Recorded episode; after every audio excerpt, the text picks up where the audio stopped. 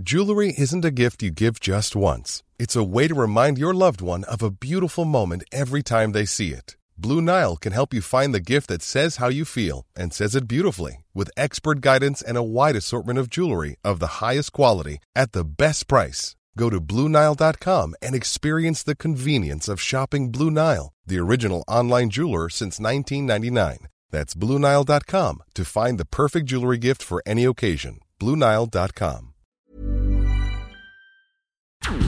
Porque el mundo actual no se entendería sin la economía y los negocios. Acompaña a Mario Maldonado, el columnista de negocios más joven y objetivo del periodismo financiero, en su programa Bitácora de Negocios.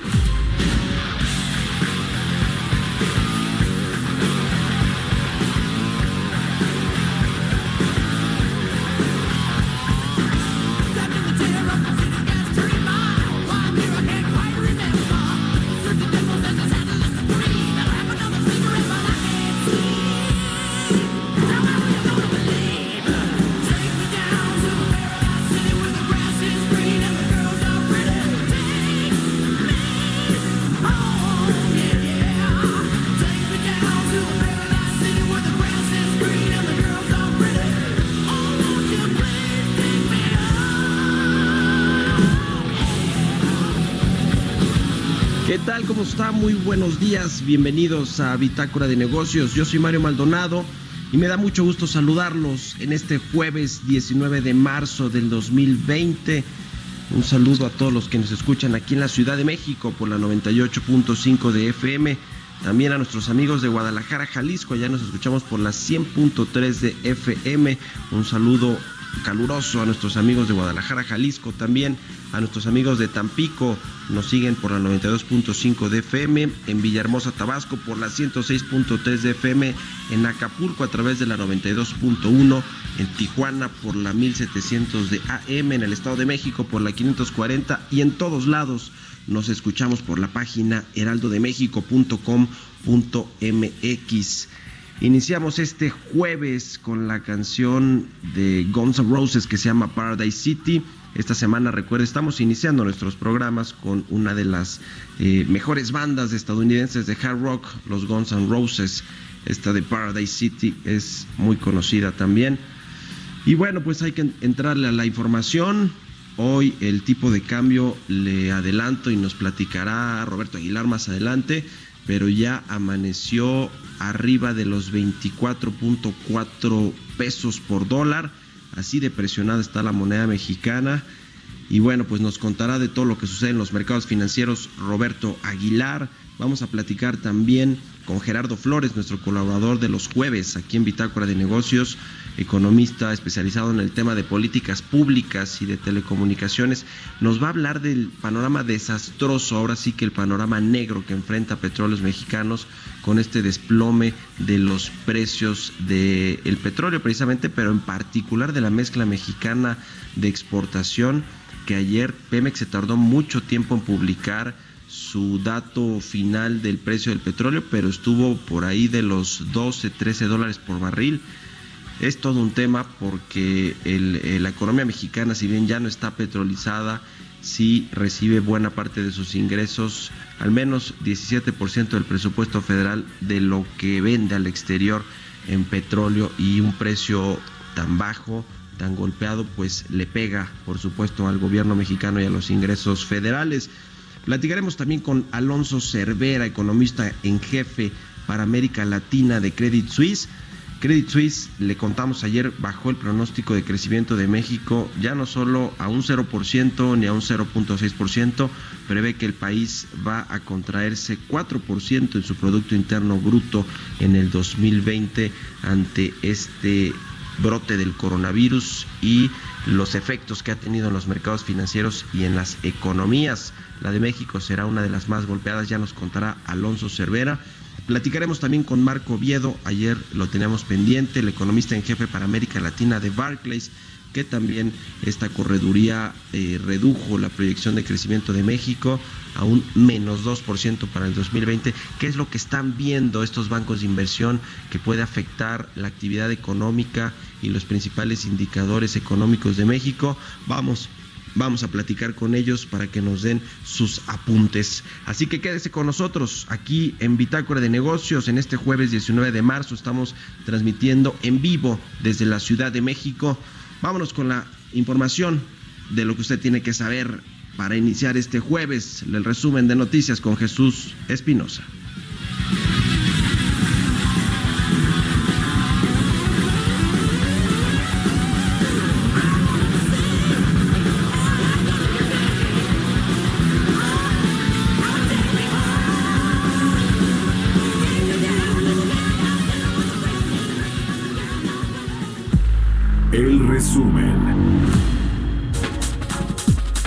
El presidente Andrés Manuel López Obrador dijo sentirse tranquilo ante la crisis económica y la pandemia del coronavirus y que está convencido que son muchas las fortalezas de México para salir adelante. Mencionó que la gente le da objetos y considera que le brindan protección al portarlos.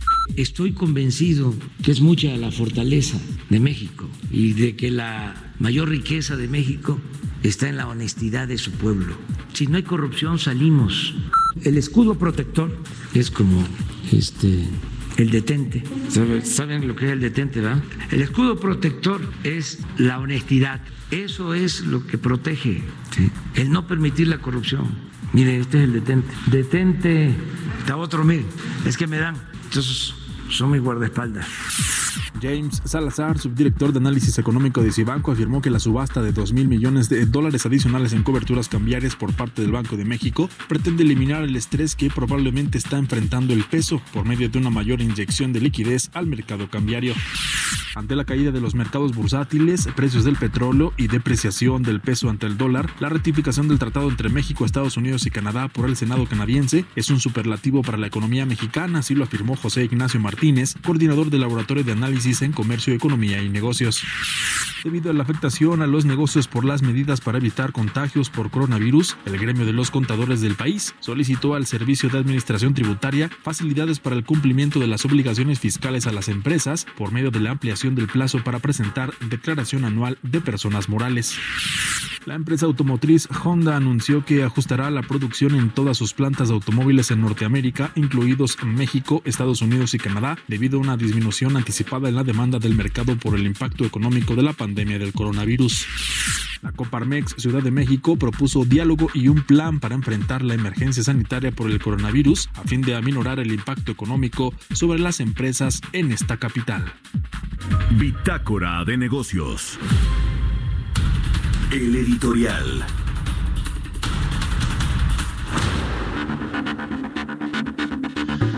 Y bueno, pues en más de las medidas que han tomado los gobiernos de los diferentes países para contener o intentar contener los efectos de este COVID-19, la propagación de este coronavirus, por la parte de salud, bueno, pues hay muchos esfuerzos ya de países, de farmacéuticas, incluso queriendo tener ya lista una vacuna para que haya certeza de que se puede utilizar esta medida para evitar que se siga propagando este virus. Todavía no la tenemos, ya hay una luz verde en China para que se pueda probar en humanos, obviamente, esta vacuna. Todavía no está patentada y no está certificada. Habrá que esperar todavía quizá días o semanas para que esto se dé, y mientras pues esto sucede sigue habiendo contagios, sigue habiendo muertes. En México se confirmó ayer la primera muerte por coronavirus, un hombre de 41 años que había estado en un concierto de rock en días anteriores y que, bueno, pues se contrajo el virus, estuvo internado en uno de los hospitales especializados en el tratamiento de enfermedades respiratorias. Finalmente, ayer la Secretaría de Salud confirmó vía Twitter en un comunicado que hubo ya el primer fallecimiento. Hay cerca de 118 casos en México reportados como positivos en la prueba del coronavirus y cada vez más empresas, hay menos actividad económica en las calles, en las ciudades de todo el país, hay menos gente, realmente parece que la sociedad civil está movilizándose por cuenta propia y no por lo que dice el gobierno, que tiene apenas esta emergencia sanitaria, emergencia de salud en la fase 1, que no requiere el cierre masivo de establecimientos, pero las empresas y los gobiernos locales están haciendo lo propio. En el terreno económico, bueno, pues igual nos quedamos atrás de todos los países, parece que en México no pasa nada. El presidente ayer en un evento de Petróleos Mexicanos en la sede de la empresa aquí en la Ciudad de México, pues convocó a 1,000 personas, fueron finalmente cerca de 500 a este evento por la conmemoración de la expropiación petrolera. Ahí saludó de beso y de mano a todo su gabinete, a la secretaria de Energía, a Claudia Sheinbaum, la jefa de gobierno de la Ciudad de México, al secretario de Seguridad, Alfonso Durazo. A todo mundo anduvo saludando al presidente de beso y mano, pues ahora sí que valiéndole, usted complete la frase, lo que diga Hugo López-Gatell, el subsecretario de Salud, y lo que diga la ONU y la Organización Mundial de la Salud con respecto a las medidas que se deben de tomar, que lo primero es no saludar de mano ni de beso a nadie. Bueno, el presidente López Obrador, ¿qué mensajes quiere mandar con estos eventos públicos en los que saluda a todo el mundo? En fin, bueno, pues en los datos económicos, México no ha hecho mucho. Apenas ayer en la Cámara de Diputados se lanzó este fondo de emergencia que busca que sea aprobado por el Senado para inyectar 180,000 millones de pesos a la economía vía pues que no haya un superávit primario, un superávit fiscal. Este 0.7% que está en el paquete económico se estaría pues dejando de lado para utilizar estos recursos e inyectarlos. El problema es que no se sabe a qué, si a los programas sociales, a los proyectos de infraestructura, a incentivos fiscales. El gobierno no ha anunciado nada. Hacienda está en un búnker, parece, tratando de sacar un plan, pero nomás no anuncia nada. El Banco de México se supone que tendría alguna sesión extraordinaria, alguna reunión extraordinaria para ver qué hace con la política monetaria. Bueno, tampoco sabemos nada de eso, y lo que sí sabemos es el golpazo que ya están teniendo las bolsas, del cual nos va a comentar Roberto Aguilar, las estimaciones de que se pierdan 150,000 empleos en el país por este tema del coronavirus, y en el mundo 25 millones de empleos. Si usted se pregunta, ¿y a mí cómo me pega esto? Bueno, pues ahí están los datos de la Organización Internacional del Trabajo, 25 millones de empleos se pueden perder por esta crisis económica derivada del COVID-19. ¿Usted qué piensa? Escríbanos a @heraldodemexico en Twitter. Puede escribirme también a mi cuenta personal, @mariomal. Son las 6:13 a.m. Estamos en Bitácora de Negocios. Mercados bursátiles. Roberto Aguilar ya está en la cabina de El Heraldo Radio. Mi querido Robert, ¿cómo estás? Muy buenos días. ¿Qué tal, Mario? ¿Cómo estás? Muy buenos días. Pues fíjate que empezamos el día. Ya están los futuros de las bolsas estadounidenses, y sí están bajando, pero están bajando un poco menos, o sea, están 1% abajo, y también el petróleo pues está frenando su caída de 3 días consecutivos. Y bueno, pues aunque sí está bajando un poco la volatilidad, diría yo, la que se refleja fuerte es en nuestro tipo de cambio, que como comentabas al principio del programa, pues ya está más bien pegándole a los 25. Ayer registramos un 24.62. Eso fue el máximo que ha registrado el tipo de cambio. Y me gustaría comentarte que el presidente de Estados Unidos, Donald Trump, firmó un paquete de ayuda para paliar los efectos económicos del coronavirus por un valor de $100,000 millones, que incluye fondos para financiar bajas por enfermedad que se podrían pagar, es decir, que tú podrías ausentarte y podrías recibir ese sueldo. También pruebas gratuitas para todos los que quieran pues ver si tienen o no están con el contagio del coronavirus, entre otras medidas. La primera ayuda se aprobó, esta forma parte de un gran paquete. La primera parte de este paquete, Mario, fue por $8,500 millones, seguramente te acordarás, esto dirigidos especialmente a preparar al sistema de salud, y también recursos para la investigación y encontrar una potencial vacuna contra el coronavirus. Y se trabaja con un tercer paquete, Mario, por $250,000 millones adicionales con lo que el gobierno de Estados Unidos pues estaría enviando cheques a cada uno de los estadounidenses con el propósito. Ya se agotaron las herramientas, creo que eso también es lo más interesante, el arsenal monetario, el arsenal fiscal, ahora pues a repartir dinero. Así, el helicóptero del dinero le llaman a esto, ¿no, mi querido Roberto? Totalmente, sí, ya lo que digo es se agotan estas medidas y no hay otra más que inyectar directamente el dinero a la economía. Y bueno, pues el viernes, por ejemplo, el presidente Donald Trump hay que recordar que él ya había declarado estado de emergencia nacional y esto le permitió de facto liberar hasta $50,000 millones en fondos para los estados y municipios. Además, pues anunció la exención temporal del pago de intereses de los préstamos federales para estudiantes y ordenó a su administración comprar petróleo para la reserva estratégica. Ayer JP Morgan estimó que la economía estadounidense bajaría 4% en el primer trimestre y hasta 14% en el segundo cuarto debido a los efectos del coronavirus, pero en los dos últimos trimestres habría una recuperación para cerrar el año de cualquier manera con una baja de 1.9%. Para China es más drástico el ajuste. Fíjate que esta correduría internacional espera que en los primeros 3 meses de este año la economía china caiga 41%, después en el segundo trimestre hay un rebote muy interesante de 57% y 24% para los siguientes trimestres y de 5.5% para el último cuarto del año, para cerrar con un avance de 5.1%. Por lo menos es interesante esta situación. Bueno, comentabas lo de la Secretaría de Salud, pero fíjate que estas expectativas de China se basan en parte en lo que se anunció recientemente. El Ministerio de Salud de China confirmó que no se ha registrado ningún contagio en la ciudad de Wuhan, capital de la provincia de Hubei, que como sabes es el epicentro de la pandemia, y tampoco se han confirmado ningún caso de contagio local en el país. Así, las últimas cifras ofrecidas por las autoridades chinas dejan un balance de 80,928 casos de coronavirus confirmados y el deceso de 3,245 personas. Esta noticia, junto con las versiones que hay de las vacunas, las pruebas ya que iniciaron en humanos, pues dio pues una cuestión de alivio, una luz sobre lo que podría suceder. Y bueno, mientras tanto, el tema se va acrecentando mucho en Europa, Mario, pues España específicamente e Italia. De hecho, acaba de hacer declaraciones el primer ministro que ellos van a estar en este periodo de cuarentena que ha inmovilizado a cerca de 60 millones de ciudadanos italianos hasta después de abril. Así es que allá las situaciones están complicándose todavía más.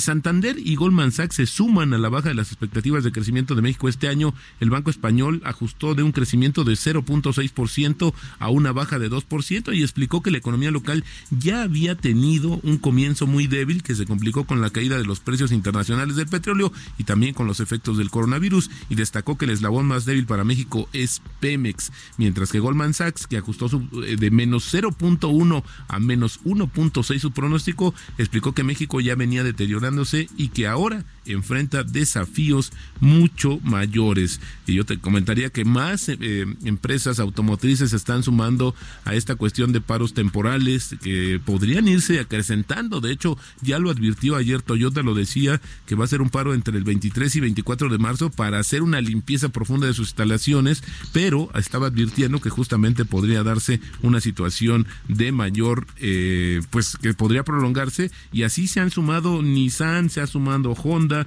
Volkswagen, Fiat, las empresas automotrices en el mundo pues débiles y parando sus procesos productivos, especialmente en esta región del Tratado de Libre Comercio, es decir, Canadá, Estados Unidos y México, Mario. Pues vaya tema que tenemos ahora con este asunto de los mercados financieros y el tipo de cambio cada vez pues más arriba, el dólar con respecto al peso. Siempre sí se va a hacer o no esta reunión extraordinaria del Banco de México, mi querido Robert, para ver qué hacen con la política monetaria, porque están en una encrucijada, ¿no? El Banco de México, si baja mucho las tasas, pues imagínate, si aún así ya tenemos un dólar de 24.6 pesos, ¿hasta dónde se nos puede ir? Totalmente, pero fíjate que se han mantenido en contacto, es lo que sabemos, y ayer el anuncio que tú comentabas de esta iniciativa para pues eliminar el superávit primario de las cuentas públicas del gobierno que tanto había presumido esta administración, pues podría ser parte de un paquete que se estaría ya pues tardíamente, hay que reconocerlo, se estaría ya organizando entre la Secretaría de Hacienda y el Banco de México, que están muy calladitos por este tema, pero yo no dudaría, Mario, que ante la situación y la presión, ayer, fíjate, nada más para dar un caso, ayer la subasta de coberturas cambiarias, pues se vio que no, el efecto que tuvo fue bastante limitado, y nuevamente vimos al tipo de cambio en niveles de 24 pesos por dólar, así es que yo no dudaría que estemos prácticamente a horas de poder conocer este paquete para ver qué tanto se puede hacer, y yo insisto, tardíamente, eso hay que reconocerlo, tardíamente se está moviendo el gobierno de México. Pues ahí está. El problema también es que no se sabe estos 180 mil millones de pesos que provendrían de eliminar el superávit primario, el superávit fiscal, pues ¿en qué se van a usar? El presidente dijo antier que va a aumentar las ayudas a los adultos mayores, que va a mantener sus programas sociales. Yo creo que eso está bien, porque en una crisis los que menos tienen son los que más golpeados terminan.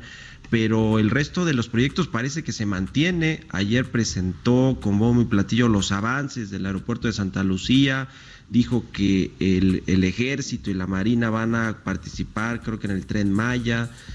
Habló también ayer en la conmemoración de la expropiación petrolera de la refinería de Dos Bocas, es decir, todos estos proyectos que requieren muchos recursos del gobierno y que todo mundo ha criticado, pues ahí se mantienen. Ese es el tema, ¿no, Robert? El tema es que esperábamos justamente, o muchos, el mercado mismo esperara una, pues anuncios totalmente diferentes a lo que sucede, a lo que se dio a conocer el día de ayer, pues lo que habla de una situación donde, pues completamente ajena, el presidente pareciera que está viendo una realidad distinta. Y por cierto, me gustaría comentarte, Mario, que todavía no actualiza Pemex el precio de la mezcla mexicana en su sitio. Así es que, bueno, pues esas situaciones tampoco ayudan. La verdad es que no puedes ocultar una caída tan drástica del precio internacional del petróleo. Y bueno, pues la verdad es que esto no es normal que hagan esta situación de que se retrasen tanto para actualizar los precios de la mezcla mexicana, Mario. Todo mal con Pemex. Pues muchas gracias, Roberto. Al contrario, Mario, muy buenos días. Buenos días, Roberto Aguilar. Sígalo ahí en Twitter, @RobertoAH. Son las 6:22 a.m. Políticas públicas y macroeconómicas. De Petróleos Mexicanos nos va a platicar hoy Gerardo Flores, nuestro colaborador aquí en Bitácora de Negocios. Mi querido Gerardo, ¿cómo estás? Muy buenos días. Muy bien, Mario. Muy buenos días para ti y para todo el auditorio. Pues, ¿cómo ves lo que dijo ayer el presidente López Obrador con respecto a Pemex? Más allá de este discurso nacionalista y de que la reforma energética y demás, la realidad es que Pemex es la empresa petrolera más endeudada del mundo, no tiene recursos para pues ir a explorar y explotar muchos de sus campos, y por si fuera poco, ayer la mezcla mexicana cerró con un precio debajo de los 13 o por ahí de los $13 por barril. ¿Cómo ves este tema? Pues mira, muy preocupante. Recientemente en otro programa en el que tuvimos oportunidad de estar, comentábamos sobre esta decisión o esta determinación del presidente y de su equipo cercano de mantenerse incólumes en el tema de sus planes con Petróleos Mexicanos. Están decididos a seguir adelante pese a todo lo que ocurra en el contexto del mercado petrolero internacional. Y eso que dices tú es lo alcancé a escuchar antes de entrar en esta colaboración, lo que decía Roberto, en el sentido de que ni siquiera han publicado la actualización del precio de la mezcla mexicana, ¿no? Es muy preocupante porque el presidente en la mañanera de ayer presumía que los costos de producción de Pemex, al menos él decía, que de la producción adicional que se está obteniendo es de $4 por barril, cuando el propio Petróleos Mexicanos en su plan de negocios que nos dio a conocer el año pasado, reconoce que sus costos de producción, los costos operativos, andan en el rango de los $13.77 por barril. Es decir, al nivel que tú señalaste ahorita, que posiblemente es el que haya cerrado la mezcla el día de ayer, Pemex no recupera ni siquiera sus costos operativos, ¿no? Entonces, pues estamos en una situación complicada, y más porque si vemos cómo le fue a Pemex el año pasado, cuando los precios andaban en niveles de $60 por barril, fue un año en el que Pemex duplicó sus pérdidas de cerca de $9,000 millones que se habían observado en 2018 a $18,300 millones aproximadamente en 2019. Entonces, la perspectiva no es nada buena. Pues parecería más ahora ya una necedad empeñarse en inyectarle tantos recursos a Pemex, y más ahora que pues el gobierno ha decidido que Pemex sea quien absorba prácticamente solo los riesgos que enfrenta en el mercado petrolero, ¿no? Cuando ese era uno de los propósitos de la reforma energética, permitir distribuir los riesgos, no solo Pemex, o sea, que no solo Pemex los absorbiera, sino que se pudieran distribuir entre Pemex y otros inversionistas, ¿no? Uh-huh. Ahora, ¿qué tendría que hacer Pemex, a tu punto de vista, a tu parecer, Gerardo, para sortear esta crisis? Que yo creo que, por ejemplo, ya estamos descontados que nos van a quitar el grado de inversión, al menos Moody's, no creo que se tarde lo que había dicho el resto de este primer semestre para revisar la calificación. Yo creo que va a hacerlo antes y es casi un hecho que nos va a quitar el grado de inversión. Pero ¿qué otra cosa tenía que hacer? Hay quien dice que lo mejor sea detener la producción o parte de la producción petrolera y mejor reenfocar esos recursos pues a otras actividades productivas que tienen que ver obviamente con la producción de petróleo, pero a otros campos. Hay quien dice que hace falta ajustar de nueva cuenta el régimen fiscal de Pemex, pensar en el largo plazo en realizar los farm-outs. ¿Qué hacer ante esta crisis que de por sí ya tenía Pemex y que ahora se agrava con esta situación de los precios del petróleo? Sí, mira, yo lo primero que te diría es que la producción adicional en la que Pemex está haciendo un esfuerzo pues bastante señalado o bastante evidente, yo dudo que el costo de producción sea de $4, al contrario, yo estoy seguro que el costo de producción de esa producción adicional es pues sustancialmente mayor, y ahí es donde Pemex debería revisar si vale la pena estar haciendo ese esfuerzo ahora en un contexto de los precios a la baja de manera sustantiva. Y bueno, pues ¿qué te puedo decir? Yo soy un convencido de que la reforma energética pues era buena en el sentido de que Pemex se liberaba de ese peso de tener que absorber solo el riesgo que implica esta actividad, y no solo Pemex sino el Estado mexicano.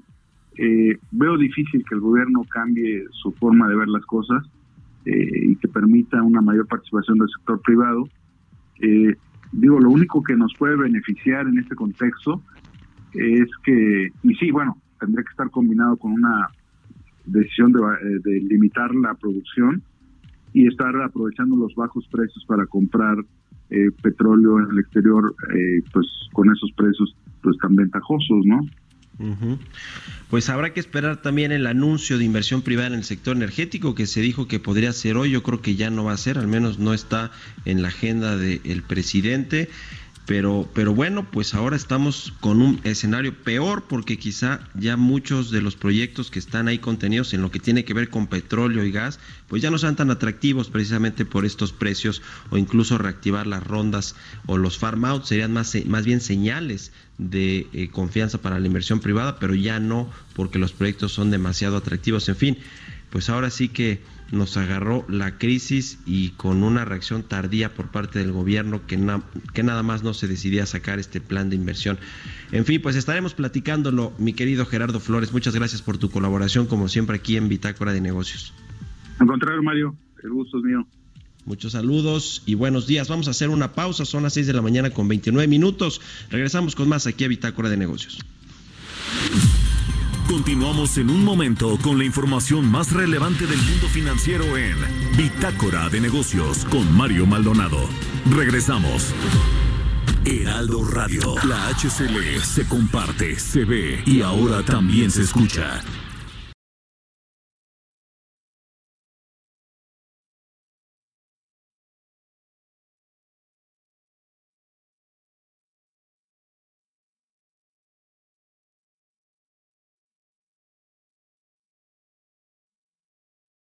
Heraldo Radio, la HCL se comparte, se ve y ahora también se escucha. Estamos de vuelta en Bitácora de Negocios con Mario Maldonado. Entrevista.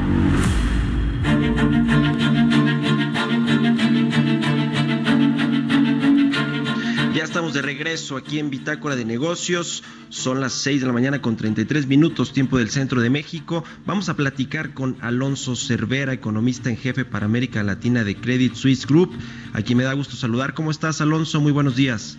¿Qué tal, Mario? Buenos días. Gracias por tomarnos la llamada. Bueno, pues esta semana publicaron un reporte que envían a sus clientes en el cual revisan a la baja la proyección de crecimiento pues de prácticamente toda la región latinoamericana, pero en particular de México, una caída de la actividad económica de 4% para el 2020. ¿Qué están viendo en el escenario, Alonso?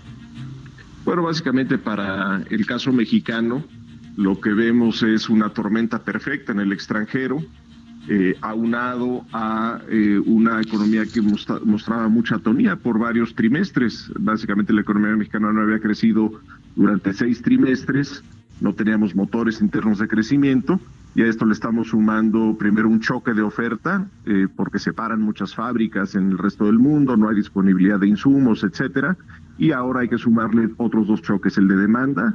La gente no sale de su casa, los consumidores son más aversos al riesgo, etcétera, y también la importantísima caída del petróleo que también nos va a afectar en el país. Entonces, estos son los eventos que están llevándonos a pronosticar una caída importante del PIB este año.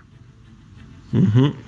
Ahora, mencionan también en este reporte pues lo que podría hacer el gobierno, la Secretaría de Hacienda con este asunto del superávit primario, que ya es una propuesta, me parece que está ahí en el Congreso, de reducirlo, o incluso no hay todavía ese plan, pero quizá podríamos hasta incurrir en algún déficit fiscal. Hablan también de ajustes en la política monetaria, de un recorte en las tasas de interés.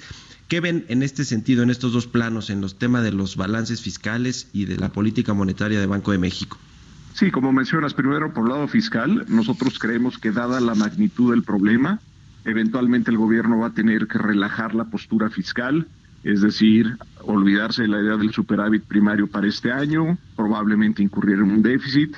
Si entiendo bien, ayer ya en la Cámara de Diputados se aprobó estos cambios de ley a la Ley de Responsabilidad Hacendaria y a la Ley de Deuda Pública, falta que se ratifiquen en el Senado. Lo que significa en castellano es el gobierno va a tener que gastar más, va a tener que apoyar a empresas, va a tener que apoyar a familias, va a tener que apoyar a otras entidades que estén en problemas, porque se viene una desaceleración importante. Por el lado de la política monetaria, también lo que estamos viendo es que el Banco de México eventualmente va a tener que bajar las tasas de interés, dejar de premiar este llamado carry trade, que la gente viene aquí, se estaciona, cobra tasas altas durante un tiempo y luego se va a las primeras de cambio. Yo creo que es momento de que el Banco de México también ajuste de forma importante a la baja las tasas de interés, a pesar de que ello pueda llevar a un ajuste adicional en el tipo de cambio. Son las 2 cosas que vemos en lo fiscal y monetario.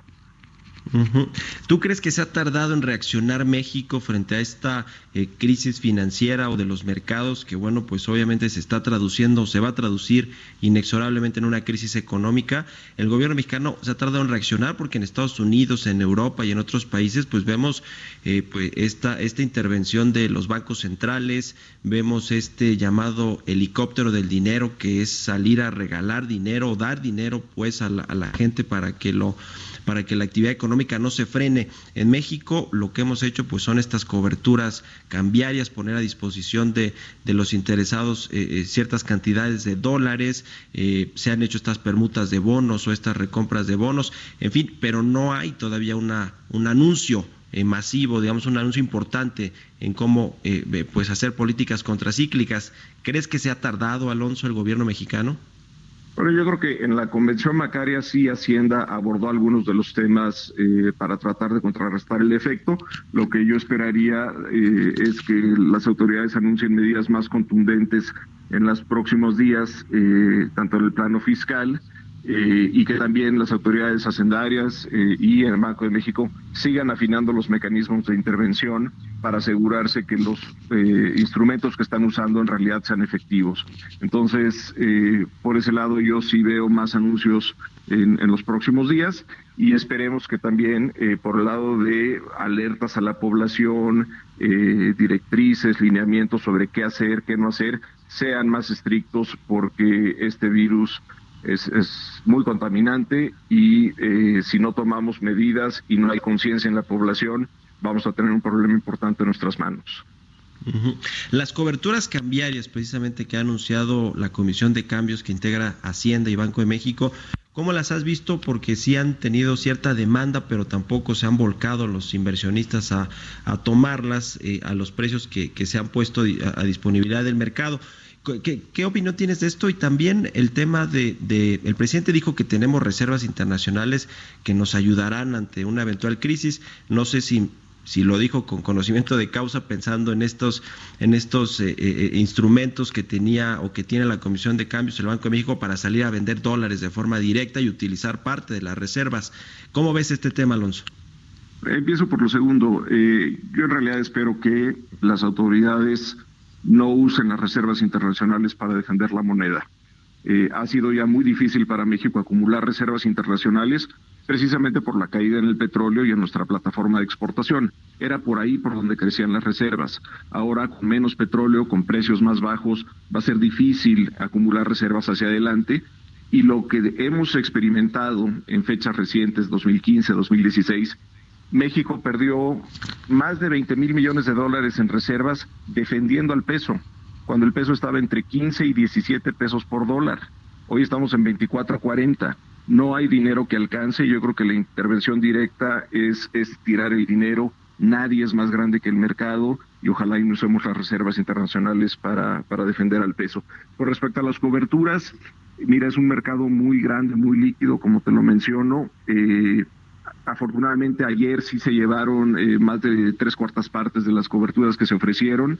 Yo creo que las autoridades, como te digo, siguen viendo cuál es el mecanismo ideal para intervenir con estas coberturas y con otros instrumentos, ventanillas de liquidez en el mercado bancario, etcétera, para abordar el tema de una sequía de dólares en el sistema y que no sea a través de ventas directas en el spot. Uh-huh.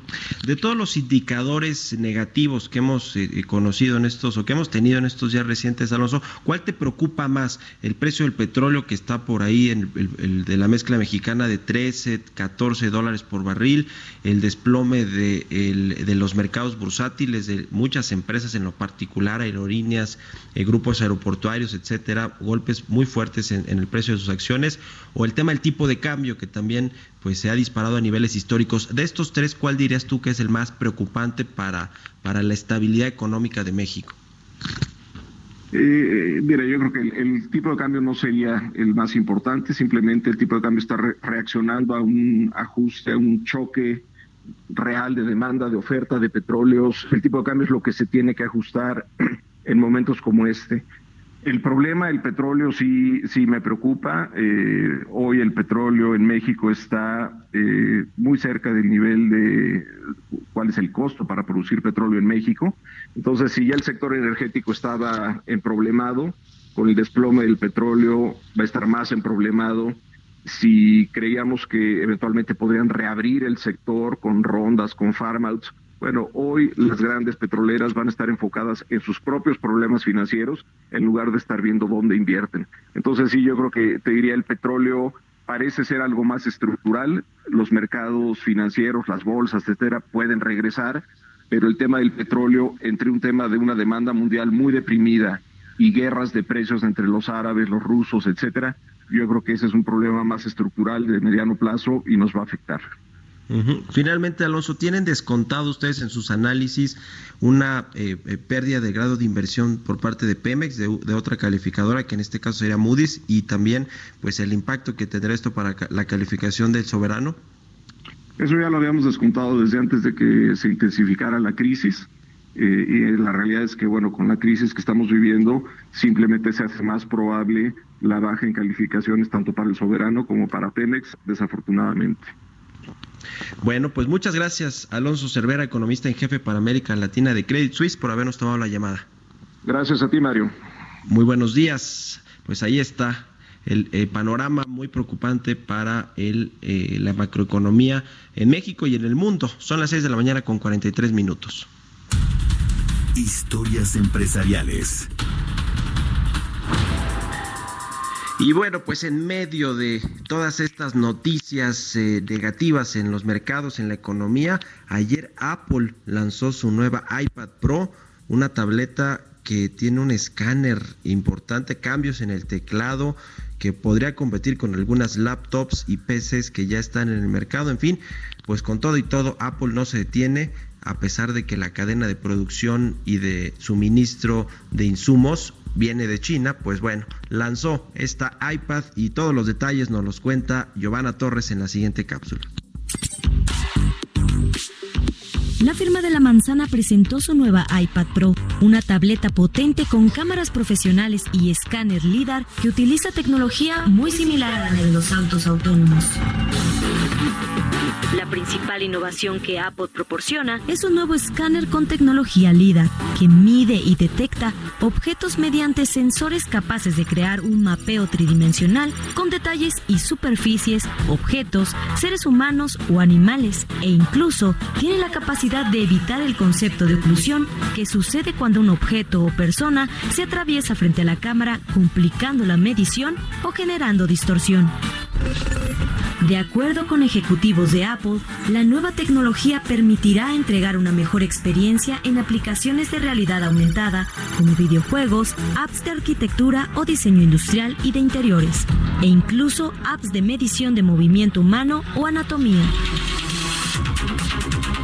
El CEO de Apple, Tim Cook, dijo que la tableta es tan avanzada que la NASA la está usando para su próxima misión a Marte.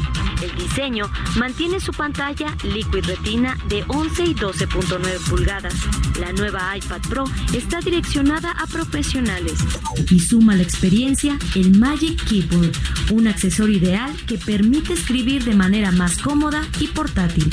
Para Bitácora de Negocios, Giovanna Torres. Entrevista. Bueno, vamos a platicar ahora con Marco Oviedo, economista en jefe para América Latina de Barclays. ¿Cómo estás, Marco? Muy buenos días. ¿Me escuchas? Bueno, parece que tenemos ahí un problema con la línea telefónica, pero le decía que estamos haciendo contacto con Marco Oviedo. Marco, ¿me escuchas? Buenos días. No tenemos todavía Marco Oviedo. En fin, mire, él es economista en jefe del banco Barclays y ya lo tenemos ahora sin línea telefónica. ¿Cómo estás, Marco Oviedo? Muy buenos días. Hola, Mario, muy buenos días. Buenos días, gracias por tomar la llamada desde Nueva York, donde, bueno, pues hay también todas estas interrupciones en las actividades normales del sector financiero. Incluso, gracias, Marco. Oye, publicaron ustedes un reporte en el que pues se revisan también las proyecciones de crecimiento de México. Y bueno, pues el caso es importante. Dicen, los problemas nunca llegan solos, y en México pues ya teníamos un estancamiento económico que ahora con este tema del COVID-19 pues se llega a complicar más el panorama. ¿Cómo lo están viendo allá en Barclays el tema de México? Bueno, creemos que México es la economía más vulnerable en estos momentos, en el sentido que está expuesta a todos los canales de transmisión por el cual la pandemia está haciendo efectos negativos a la economía global. El primero pues, es el de la manufactura, primero con una disrupción de los suministros desde China, que eso impacta a la industria automotriz. Ya vimos que también en Estados Unidos se han parado las actividades en la producción de algunas armadoras de autos, y esto impactará definitivamente a México. Y el sector manufacturero en México pues es una fracción importante de la economía, es casi el 16%. El otro canal pues es el de viajes, no solo de turismo, sino también de negocio, que está totalmente limitado. Y toda la industria que impacta restaurantes, que impacta hoteles, pues es alrededor del 16% del PIB también. Y finalmente pues falta ver cómo evoluciona la enfermedad en territorio nacional. Tenemos hasta ahorita como 83 casos confirmados. Este número seguirá creciendo, seguirá habiendo más diagnóstico por parte del gobierno, y seguramente más medidas extremas se anunciarán la próxima semana. Todo esto impactará la actividad económica en el segundo trimestre, Esperamos una contracción de 1.7 en ese trimestre en términos trimestrales. Y dado lo que comentabas, ¿no?, que existía ya un ambiente de incertidumbre, había poca confianza en el sector privado, a esto le sumas que, pues bueno, se ha caído el precio del petróleo. Esto no limita, digamos, el accionar de un estímulo fiscal. Se vendrían problemas seguramente en Pemex, el gobierno apoyará a la empresa, entonces impulsos fiscales pues estará muy limitado, y Banxico pues ya como que ha advertido que pues sí va a seguir recortando tasas quizás, pero no lo va a hacer tan rápido como la Fed, entonces bueno, ese también es aparte pues, del crecimiento. Ahí está la preocupación del tipo de cambio. A mí me preocupa, porque este reporte lo publicamos el viernes, me preocupa ahora la evolución del tipo de cambio, si esto no va a generar algunos problemas en el sector financiero, en la demanda de créditos, etcétera, que pueda exacerbar el choque. Entonces, bueno, nuestra contracción de 2% para el 2020 quizá tenga ya riesgos a la baja. Pues sí, un entorno bastante complicado. Ustedes mencionan en el reporte, en el análisis, Marco, que además de los choques externos, que efectivamente son pues los que están parando las economías y poniendo más nerviosismo a los mercados financieros, hablan de cosas que pasan a nivel doméstico en México, que ya veníamos arrastrando desde el año pasado, que es una baja confianza del sector privado, unas políticas públicas un tanto erráticas que no son compatibles con los inversionistas ni con los empresarios locales, poco espacio fiscal para hacer ajustes. Todo esto, ¿cómo se condensa, digamos, con un choque de la magnitud que tenemos en el mundo? Sí, como lo estamos viendo es que si hay una recuperación después de que todo esto pase, va a ser bastante gradual. Que quizá el crecimiento venga hasta el próximo trimestre del año pasado, el próximo año, en el primer trimestre quizá veamos la recuperación. Crecimiento seguirá bajo, esperamos 0.6 de crecimiento en 2021 después de la contracción. Esto puede cambiar, ¿no? Puede cambiar si, por un lado, vemos un cambio en las políticas del gobierno, si en la parte energética todo esto hace una sacudida y hace que estas políticas nacionalistas se dejen un poco atrás y sean más pragmáticos. Eso puede ser positivo y al final pues que siguen implementando la reforma. Ahora, la mala noticia es que pues si los precios siguen deprimidos, pues con reforma energética el sector va a seguir creciendo. Se debe de buscar otras alternativas, ¿no? Buscar mejoras regulatorias, se debe buscar un mejor Estado de Derecho y todos estos temas pendientes que han estado ahí en México desde hace mucho tiempo para impulsar el crecimiento. Uh-huh. La estrategia que han tomado otros países como Estados Unidos y la Unión Europea, Marco, de salir a poner dinero en efectivo o cheques en los bolsillos de los ciudadanos, como es el caso de Estados Unidos, ¿cómo la ves? Porque hay quien dice que pues es una estrategia de corto plazo que puede funcionar para que no se pare completamente la economía, pero hay quien dice que no es una salida pues muy viable para reactivarla en el mediano plazo cuando venga el rebote después de esta crisis. ¿Tú qué opinas de este tema y si el gobierno mexicano podría implementar algo similar? Sí, bueno, yo creo que Estados Unidos está haciendo lo que puede para que los mercados tengan confianza otra vez. Estamos ya que hablando de un paquete de casi 1.3 trillion en inglés, ¿no?, de dólares, que es importante. Sin embargo, hay gente que dice que se necesita un poco más. Sin duda ayuda, ¿no? Sin duda ayuda porque pues personas que dejan de trabajar por un tiempo, que reciban un poco de efectivo, les debe ayudar a que el golpe no sea tan duro, pero sin duda el golpe pues se viene, ¿no? El tema es aminorarlo. En México se podría explorar, yo creo que dependerá también, el gobierno tiene una estrategia de salida, o sea, siempre puedes aplicar una política fiscal más estimulativa siempre y cuando sepas cómo salir de ella, ¿no? Y eso yo creo que el reto que tienen las autoridades en este momento. Estaba leyendo que la Concamín está pidiendo algo parecido. Yo creo que se puede llegar a un punto donde quizá no se ve todo lo que se pide, pero sí proveer una especie de estímulo que ayude a minorar el golpe. Y segundo, pues que el gobierno tenga un plan para restablecer las finanzas públicas después de eso, ¿no? Uh-huh. El tema de los mensajes creo que es importante, y ahora viene un anuncio, como lo decías, de inversión en el sector energético. Parece ser que ya con el entorno que tenemos actual, pues puede ser no tan atractivo abrir los farm outs o reabrir las rondas de hidrocarburos, y sin embargo es un sector intensivo en inversiones, estratégico para la economía. ¿Qué opinas de lo que se vaya a anunciar ahora en este entorno económico, pues muchísimo más complicado, y en particular los precios internacionales del petróleo? Sí, yo creo que deberían de replantear la estrategia. Esto ha detonado la guerra de precios entre Arabia Saudita y Rusia, que quizá ya estaba latente, estaba esperando un catalizador. Esta caída en la demanda por el coronavirus quizá fue el detonante de esta guerra que ya estaba preparándose. Esto puede durar por más tiempo. Recientemente, por ejemplo, en Barclays ajustamos los pronósticos a la baja del WTI. Esperamos que se mantenga en 30 por más tiempo. Esto implica que el precio de la mezcla quizá ronde los 20 o los 25 en el mejor de los casos. Y no todos los proyectos, sobre todo de extracción de petróleo, van a ser rentables, menos la refinación. Uh-huh. Entonces yo creo que sí se habría que replantear toda la estrategia. Ya, como finalmente, sí. Uh-huh. Sí, sí, te quiero preguntar rápido, Marco, finalmente, el tema de la bancarrota de empresas, la quiebra de empresas a nivel mundial y en México.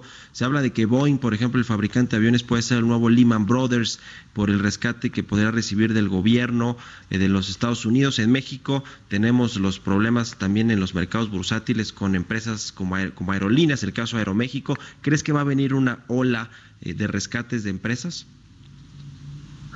Sí, va a depender precisamente del tamaño de esas empresas y si se convierten en un riesgo sistémico, ¿no? O solamente son casos aislados, que fue el error, ya todo pasó, es más fácil, pero fue el error de no haber salvado a Lehman Brothers. Seguramente se vendrá la discusión sobre, en los siguientes días, de ver qué empresas sí son lo suficientemente grandes para causar otra turbulencia adicional. Uh-huh.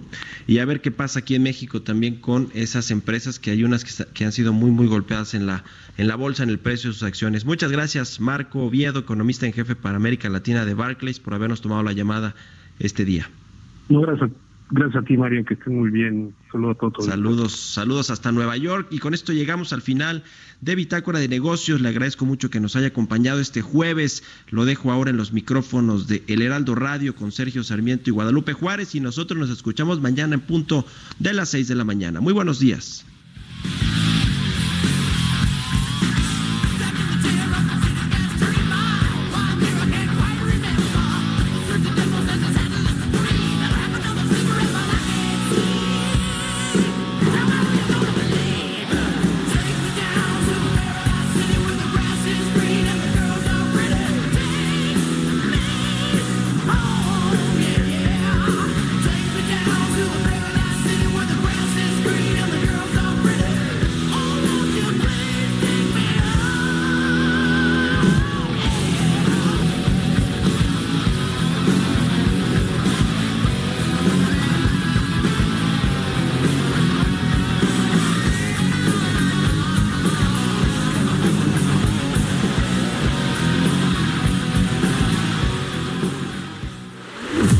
Fue Bitácora de Negocios con Mario Maldonado, donde la H suena y ahora también se escucha. Una estación de Heraldo Media Group. Heraldo Radio. Even when we're on a budget, we still deserve nice things. Quince is a place to scoop up stunning high-end goods for 50 to 80% less than similar brands. They have buttery soft cashmere sweaters starting at $50. Luxurious Italian leather bags, and so much more. Plus, Quince only works with factories that use safe, ethical, and responsible manufacturing. Get the high-end goods you'll love without the high price tag with Quince. Go to quince.com/style for free shipping and 365-day returns.